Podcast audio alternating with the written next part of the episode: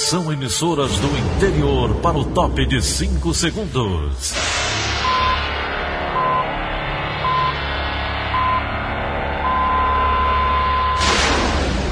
A Verdinha leva o som cada vez mais longe. Rádio Sul Cearense de Brejo Santo, Cristal de Quixeramobim, Iracema de Ipu, Jornal Centro-Sul de Iguatu, Macambira de Poeiras, Tabajara de São Benedito, Oroz FM, Pioneira de Forquilha, Itataia de Santa Quitéria, União de Camocim, Educadora do Cariri do Crato, Líder FM de Itapipoca, Aquarela FM de Miraíma, Liberdade de Itapipoca. Itarema, Carinhosa de Acopiara, Sertão Central de Senador Pompeu, Vale do Salgado de Lavras da Mangabeira, Vale FM de Nova Russas.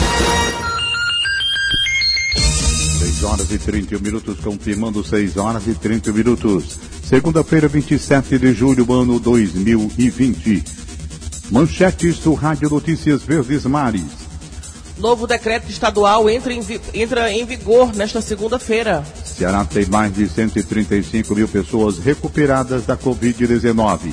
Brasil é o segundo país com mais casos de coronavírus. Clássico Rei vai definir vaga da decisão da Copa do Nordeste. Essas e outras notícias a partir de agora. CYH 589.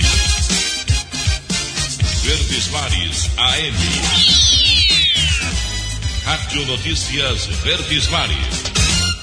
O novo decreto estadual sobre a flexibilização da economia no Ceará, já publicado no Diário Oficial do Estado, estabelece que não há municípios em isolamento social rígido. As igrejas católicas, mesmo com a volta das atividades religiosas, não vão reabrir. Marina Alves. O Ceará não conta mais com nenhum município em lockdown. As cinco cidades da região sul do estado que estavam em isolamento rígido, a partir desta segunda-feira, passam para a fase de transição. É uma espécie de teste para o início do plano de retomada gradual da economia. Fortaleza segue na quarta e última etapa do plano de retomada econômico, ainda com algumas restrições. É o caso, por exemplo, dos bares, cinemas, shows e espetáculos e também das aulas presenciais. De acordo com o governo do estado, um comitê formado por especialistas da área da saúde analisa os índices da Covid-19 diariamente e vai indicar qual é o momento mais seguro para a retomada dessas atividades que geralmente geram grande aglomeração. A partir desta segunda-feira, o que pode voltar a funcionar são as academias. Esse setor estava na expectativa dessa retomada já há uma semana e no sábado o governador Camilo Santana autorizou a abertura das academias e também dos clubes que oferecem atividade física. Claro, esses estabelecimentos vão precisar seguir vários protocolos de segurança. É o caso, por exemplo, da capacidade de alunos, que precisa ser de no máximo 30%. Além disso, disponibilização de álcool em gel, a obrigatoriedade do uso da máscara e também o distanciamento entre os equipamentos, justamente para evitar aglomeração. O que também volta a funcionar nessa segunda-feira são as aulas práticas em autoescolas, as atividades religiosas, os templos religiosos já podem receber 100% do público. E também o horário de funcionamento das barracas de praia, que agora fica igual ao dos restaurantes. As barracas podiam funcionar das 9 da manhã até as 4 da tarde e a partir de segunda-feira elas podem ficar abertas até 11 horas da noite. Marina Alves para a Rádio Verdes Mares. E o Ceará chegou a 162.086 diagnósticos positivos de Covid-19 desde o início da pandemia aqui no estado. Também foram registradas 7.494 mortes em decorrência da doença. As informações são da plataforma Integra SUS, atualizada na noite de ontem pela Secretaria da Saúde. Em contrapartida, 135.122 pessoas já se recuperaram da infecção. Já outros 75.306 casos ainda estão sendo analisados e aguardam diagnóstico. Em todo o Ceará já foram aplicados 428.169 exames para detecção da doença. Conforme o Integra SUS, a capital cearense continua apresentando o maior número de infecções e mortes no estado. Até o momento são 41.204 casos confirmados e 3.663 óbitos. As discussões sobre a retomada das aulas presenciais no Ceará devem continuar nesta semana. Elone Pomuceno tem mais informações. Segundo o governo estadual, ainda precisam ser definidos prazos e protocolos para que as aulas presenciais voltem a ocorrer no Ceará. Pais, estudantes e professores também devem ser ouvidos durante os próximos dias. Na semana passada, o Conselho Estadual de Educação recomendou que o ensino remoto seja aplicado no território cearense até o fim do ano. A medida, segundo a entidade, busca prevenir os riscos de contaminação da Covid-19 e preservar vidas. As atividades presenciais em escolas, cursos, faculdades e universidades públicas e privadas estão suspensas desde março por causa da pandemia e já tiveram possíveis datas de retorno adiadas pelo poder público. Elon Nepomuceno para a Rádio Verdes Mares. Alunos da rede pública do Ceará relatam desafios gerados pela falta de acesso ao ensino remoto. Conclusões na volta às aulas também motivo de dúvidas entre eles. Luan Diógenes. A modalidade de ensino remoto foi induzida no ano letivo de 2020 devido ao isolamento social necessário para evitar o contágio pelo coronavírus. A adaptação do primeiro semestre do ano escolar ao modelo resultou em desafios para os estudantes. Com internet limitada, aparelhos emprestados e falta de um ambiente propício para estudar, os jovens revelam preocupação com a assimilação de conteúdos e com futuro estudo. A continuação das atividades online na volta das aulas do segundo semestre, mesmo durante as férias escolares vividas em julho, ainda deixam os alunos incertos. A estudante Sara Barros Cardoso, de 16 anos, percebe a necessidade de estar em casa para evitar o contágio. No entanto, ela acredita que deveria ser disponibilizado um pacote de dados para os alunos. A estudante do segundo ano da Escola de Ensino Médio em Tempo Integral Presidente Castelo Branco é moradora da cidade de Maracanaú. Passou um mês sem ter acesso à internet em casa. Eu acho que vai ser bom por esse ponto da gente estar se prevenindo, mas vai ser ruim porque a gente não vai conseguir aprender e vai ficar muito prejudicado pra gente que vai no ano que vem. A gente vai precisar do ensino desse ano para poder estudar pro Enem, focar só no Enem, enquanto a gente vai ter que estar estudando coisas que a gente não conseguir aprender esse ano, no ano que vem. Visando auxiliar os alunos, foi criado um podcast para repassar as matérias aos estudantes. Também foi feito um acordo com os professores para que estes alunos que trabalham e não tinham como acompanhar as atividades tivessem maneiras alternativas de serem avaliados. O doutor em educação Marco Aurélio Patrício defende a funcionalidade do modelo híbrido. No entanto, acredita que ele só será justo se todos os alunos tiverem igualdade de acesso aos mecanismos necessários. Eu acho que só seria viável se o aluno tiver igualdade de acesso aos mecanismos necessários para ter aula EAD e aula presencial, o híbrido. Então, qualquer medida de uso de tecnologia ela é desonesta para aquele aluno mais carente ou que não tem acesso à tecnologia. Luan Diógenes para a Rádio Verdes Mares. O Brasil acumula 87.004 mortes e 2 milhões 419 mil e 91 casos confirmados de Covid-19, segundo dados divulgados ontem pelo Ministério da Saúde. O balanço mostra também que 1.634, aliás, 1 milhão 634.274 pessoas estão recuperadas do novo coronavírus. De acordo com o mapa de monitoramento da Universidade John Hopkins, o Brasil é o segundo país com mais casos de coronavírus no mundo. Em seguida vem os Estados Unidos com 4 bilhões 217 mil 626 contaminados. A Fiocruz aposta em uma vacinação contra a Covid-19 no Brasil a partir de 2021. As primeiras doses serão destinadas a grupos de risco. Wagner Mendes. Pesquisadores da Fiocruz acreditam que a vacinação contra o novo coronavírus no Brasil deve ser feita em fevereiro do ano que vem. Inicialmente seria para um público específico. Em um segundo momento, a produção nacional das doses poderá garantir imunização à população em geral. Os recentes resultados de pesquisas da Universidade de Oxford, no Reino Unido, sobre a segurança da vacina contra a Covid-19 elevaram o nível de otimismo. As pesquisas das fases 1 e 2, exigidas pelo procedimento científico, descartaram efeitos adversos graves provocados pela vacina. O Brasil foi um dos países escolhidos para participar da fase 3 dos estudos, que testa a eficácia da vacina. Os testes estão a cargo da Universidade Federal de São Paulo e outras instituições parceiras. Paralelamente, o estado do Paraná caminha para assinar um acordo de cooperação técnica com a Rússia para a produção de uma vacina. Assim como outras imunizações em estudo, os russos alcançaram resultados positivos nas etapas preliminares da pesquisa que indicam a segurança e a provável reação imune que o antígeno provoca no organismo. A embaixada da Rússia no Brasil deve se reunir na primeira semana de agosto com o governo estadual. A expectativa é que o encontro cele a parceria para a produção, embora ainda não exista uma previsão para a conclusão dos estudos. Wagner Mendes, para a Rádio Verdes Mares.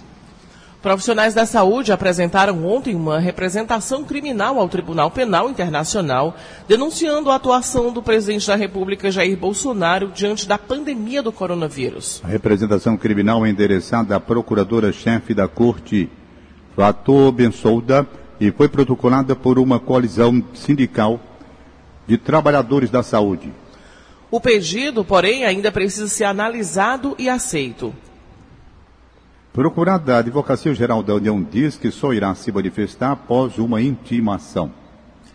Levar os bebês para vacinar nos postos de saúde ainda gera receio em muitos pais por conta do risco de contaminação da Covid-19. Mesmo com a crise sanitária, especialistas recomendam que o calendário de imunização dos pequenos seja mantido. No entanto, é preciso seguir uma série de cuidados. A enfermeira Cíntia Queiroz dá algumas dicas aos pais sobre a vacinação nos bebês. Primeira recomendação: quem vai levar a criança ao posto de saúde não deve ser uma pessoa do grupo de risco. A pandemia ainda não acabou, nós ainda temos números de casos acontecendo e todo cuidado deve ser reforçado. Quem deve acompanhar a criança é sempre uma pessoa saudável, uma pessoa mais jovem e seguindo os critérios de prevenção, que são uso da máscara de proteção individual. Preferencialmente, essa pessoa que leva a criança até a unidade de saúde deverá ir sozinha. Mas uma dúvida frequente das mães é: o meu bebê é pequeno, a minha criança é pequena, é menor de 5 anos. E não é recomendado utilizar máscaras em crianças pequenas, porque tem risco de asfixia.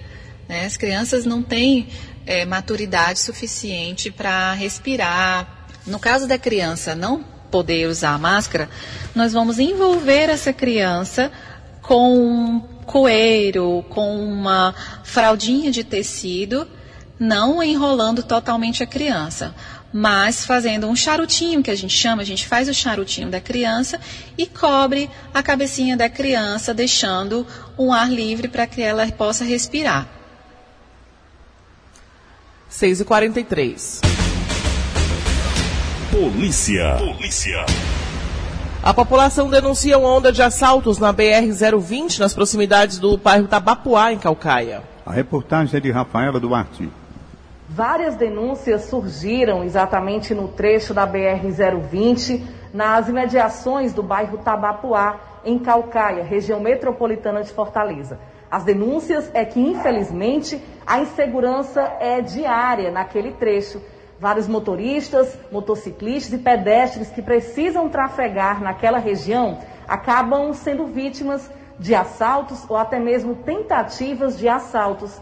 Ainda sobre esta denúncia, nós vamos conversar com um senhor que, por questões de segurança, a vítima não vai ser identificada. Ele vai relatar apenas uma das ações e também tentativas que acontecem naquele trecho ali da BR-020. Qual a situação? A criminalidade assusta de uma forma desastrosa, os números superam, né, inclusive até de anos passados. Mas assim, o fato é que acontece que o ônibus que faz ali do Nova Metrópole indo e voltando, nesse trecho, na BR-020, que fica entre o posto Canidé e a Bonanesa, antiga da fábrica da Bonanesa, indo e voltando, alguns elementos sobem, quando não indo do Nova Metrópole, vindo.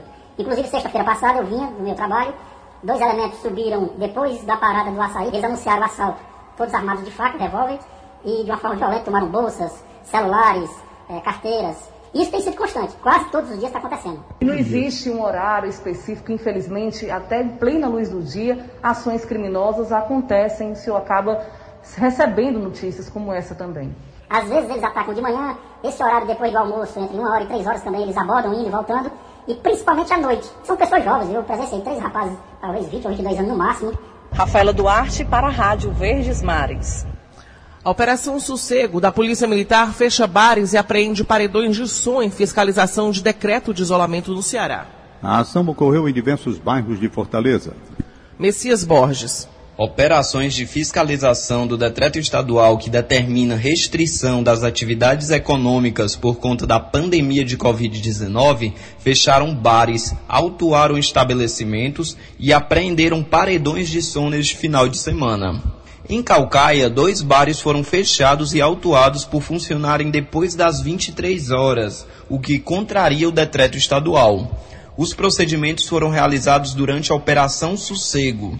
A ação ocorreu em diversos bairros de Fortaleza e da região metropolitana e tem o objetivo de fiscalizar e evitar aglomerações. Equipes da Agência de Fiscalização de Fortaleza, a AGFIS, também participaram da operação. Bares e restaurantes na Praia do Futuro, Praia de Iracema, Beira Mar, Cidade dos Funcionários, Varjota, Avenida Bezerra de Menezes, além da Barra do Cauípe e do Icaraí, em Calcaia, foram fiscalizados pelo Batalhão de Polícia de Meio Ambiente, o BPMA, e pelo Comando de Policiamento de Rondas e Ações Intensivas e Ostensivas, o CP-Raio. Segundo a Coronel Fátima, que atuou na Operação Sossego, os proprietários dos bares de pronto atenderam às orientações da Polícia Militar. Ainda segundo ela, apenas alguns clientes reclamaram, mas sem grandes confusões. Messias Borges para a Rádio Verdes Mares. 6h47. Futebol. Pela primeira vez em 101 anos, Clássico Rei será realizado em Salvador e vale uma vaga da decisão da Copa do Nordeste. Luiz Eduardo traz os mais detalhes direto da sala de esportes. Bom dia, Luiz.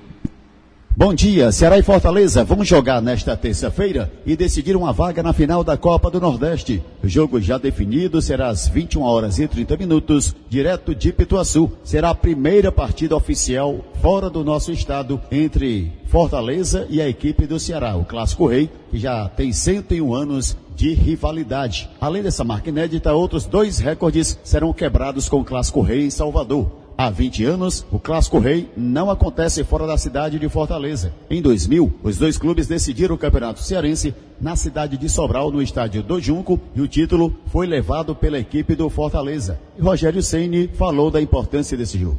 O clássico ele é sempre importante, ele é sempre levado, acho que tem um peso grande, né? Mas o nosso comportamento ele é o mesmo para enfrentar qualquer time, sempre de respeito, de levar a sério o jogo. Eu espero que a gente consiga produzir mais. Já Guto Ferreira também falou acerca desse jogo, jogo semifinal da Copa do Nordeste entre as equipes do Ceará e do Fortaleza. E a gente espera que a gente possa retomar um bom jogo contra o nosso rival para que a gente possa chegar à final. O jogo amanhã, 21 h 30 cobertura completa da Verdinha, querida rádio do meu coração. Luiz Eduardo para a Rádio Verdes Mares. 6 horas e 48 minutos, 6 e 48 instantes. Caixa libera nova rodada de pagamento do saque do FGTS. Rádio Notícia Verdes Mares. 6 e 49 Economia. A Caixa Econômica libera hoje uma nova rodada de pagamentos do saque emergencial do FGTS de até R$ 1.045. As informações com Roberto Carlos Nascimento.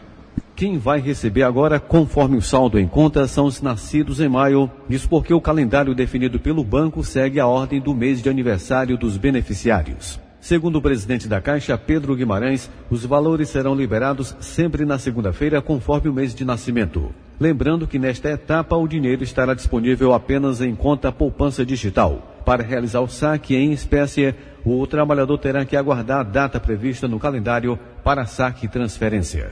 Cada trabalhador tem direito a um saque, independentemente do número de contas. Se o trabalhador possuir mais de uma conta, o saque será feito primeiro das contas de trabalho extintos, com início pela que tiver menor saldo e depois das demais contas também pela que tiver menor saldo. A medida do governo para o saque emergencial do FGTS deve injetar até 36 bilhões e 200 milhões de reais na economia. Roberto Nascimento para a Rádio Verdes Mares.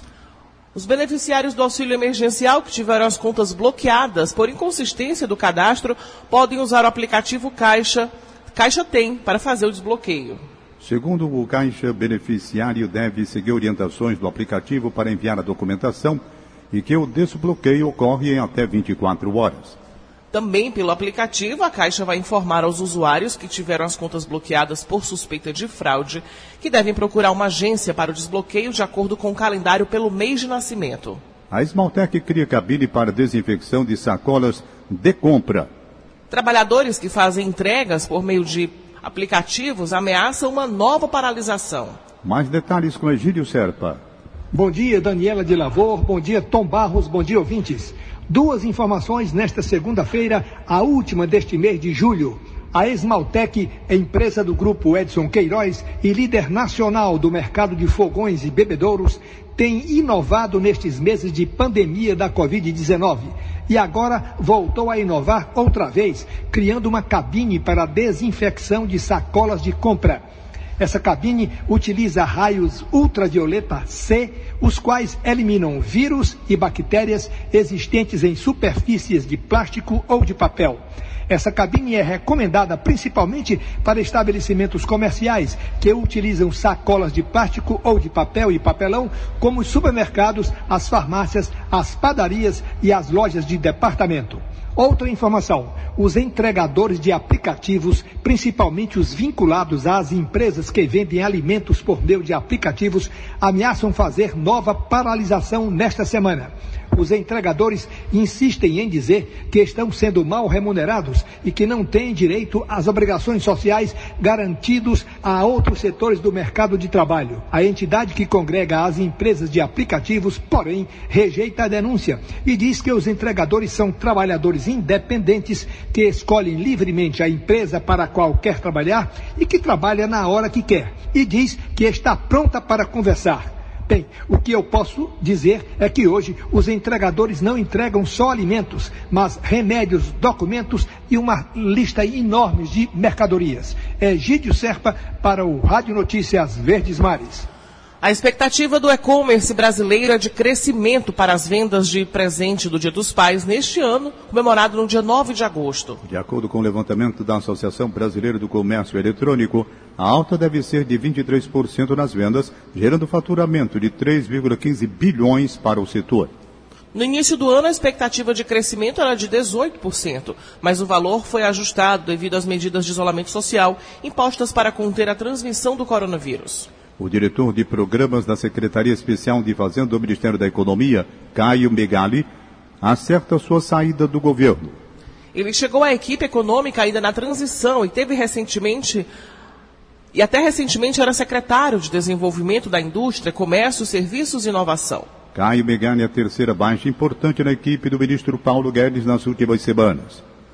O diretor de programas afirmou que a decisão de deixar o governo foi pessoal e não foi motivada por qualquer divergência. O CineDT disponibiliza nesta segunda-feira 851 vagas de trabalho em todo o Ceará. Hugo Renan do Nascimento. Fortaleza concentra a maior parte das oportunidades com 400 postos disponíveis. Na capital, as funções com mais vagas são montador de móveis de madeira e servente de obras. Em Juazeiro do Norte, são 83 vagas, sendo 15 para pintor e outras 13 para eletricista.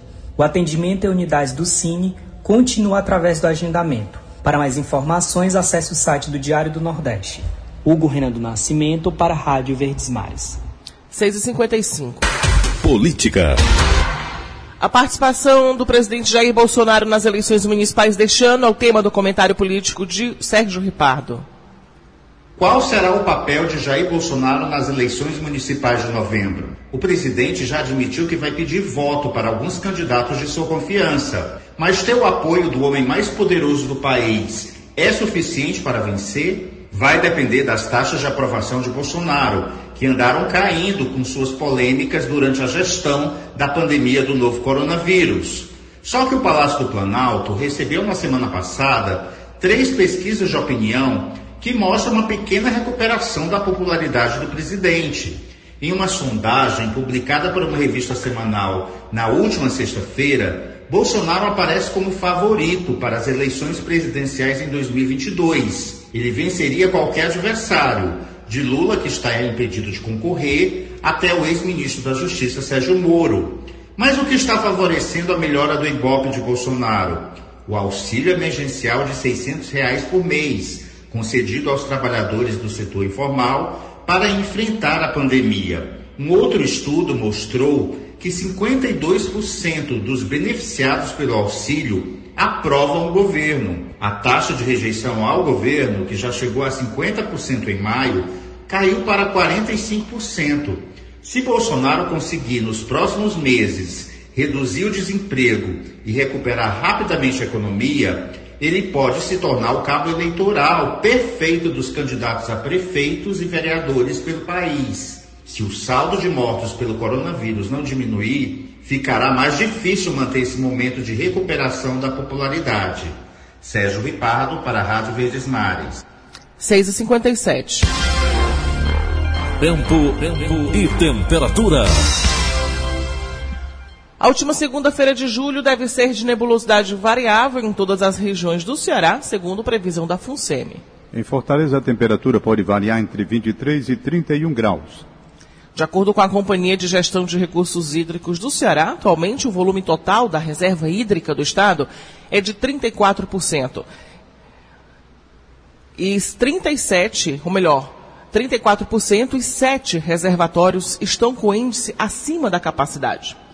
E como você acompanhou no início do Rádio Notícias, começa a vigorar hoje um novo decreto com mudanças aqui para Fortaleza, macro-regiões do Sertão Central e litoral leste do Jaguaribe. Cada fase está sendo discutida semanalmente com um comitê formado por representantes dos poderes de instituições que avaliam minuciosamente o panorama do Estado.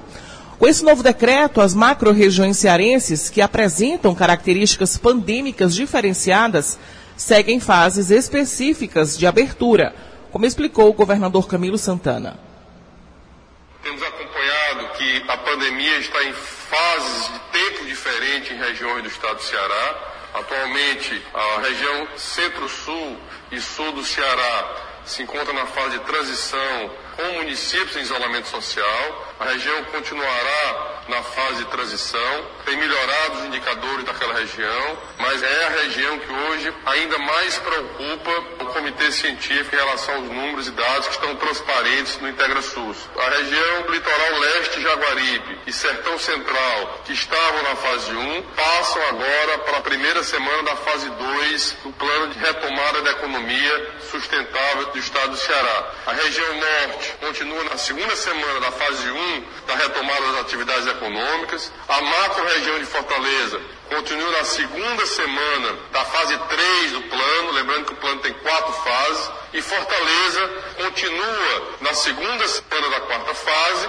com autorização de algumas atividades liberadas que não foram autorizadas na quarta fase, como academias e ampliação do horário da barraca de praia. Lembrando que todas as outras atividades elas serão rediscutidas principalmente a questão das aulas presenciais na quarta fase da capital cearense, convidando representantes de pais e alunos, representantes dos professores, de modo que a gente possa ter esse retorno para retornar essa atividade da forma mais segura possível. Essa será uma construção, como a gente tem feito ao longo dessa pandemia.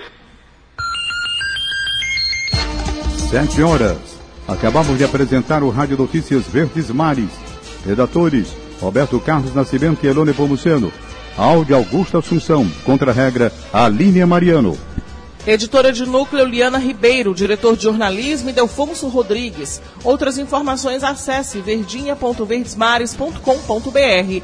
Em meu nome, Daniela de Lavor e de Tom Barros, tenham todos um excelente dia. De segunda a sábado, seis e meia da manhã, Rádio Notícias Verdes Mares.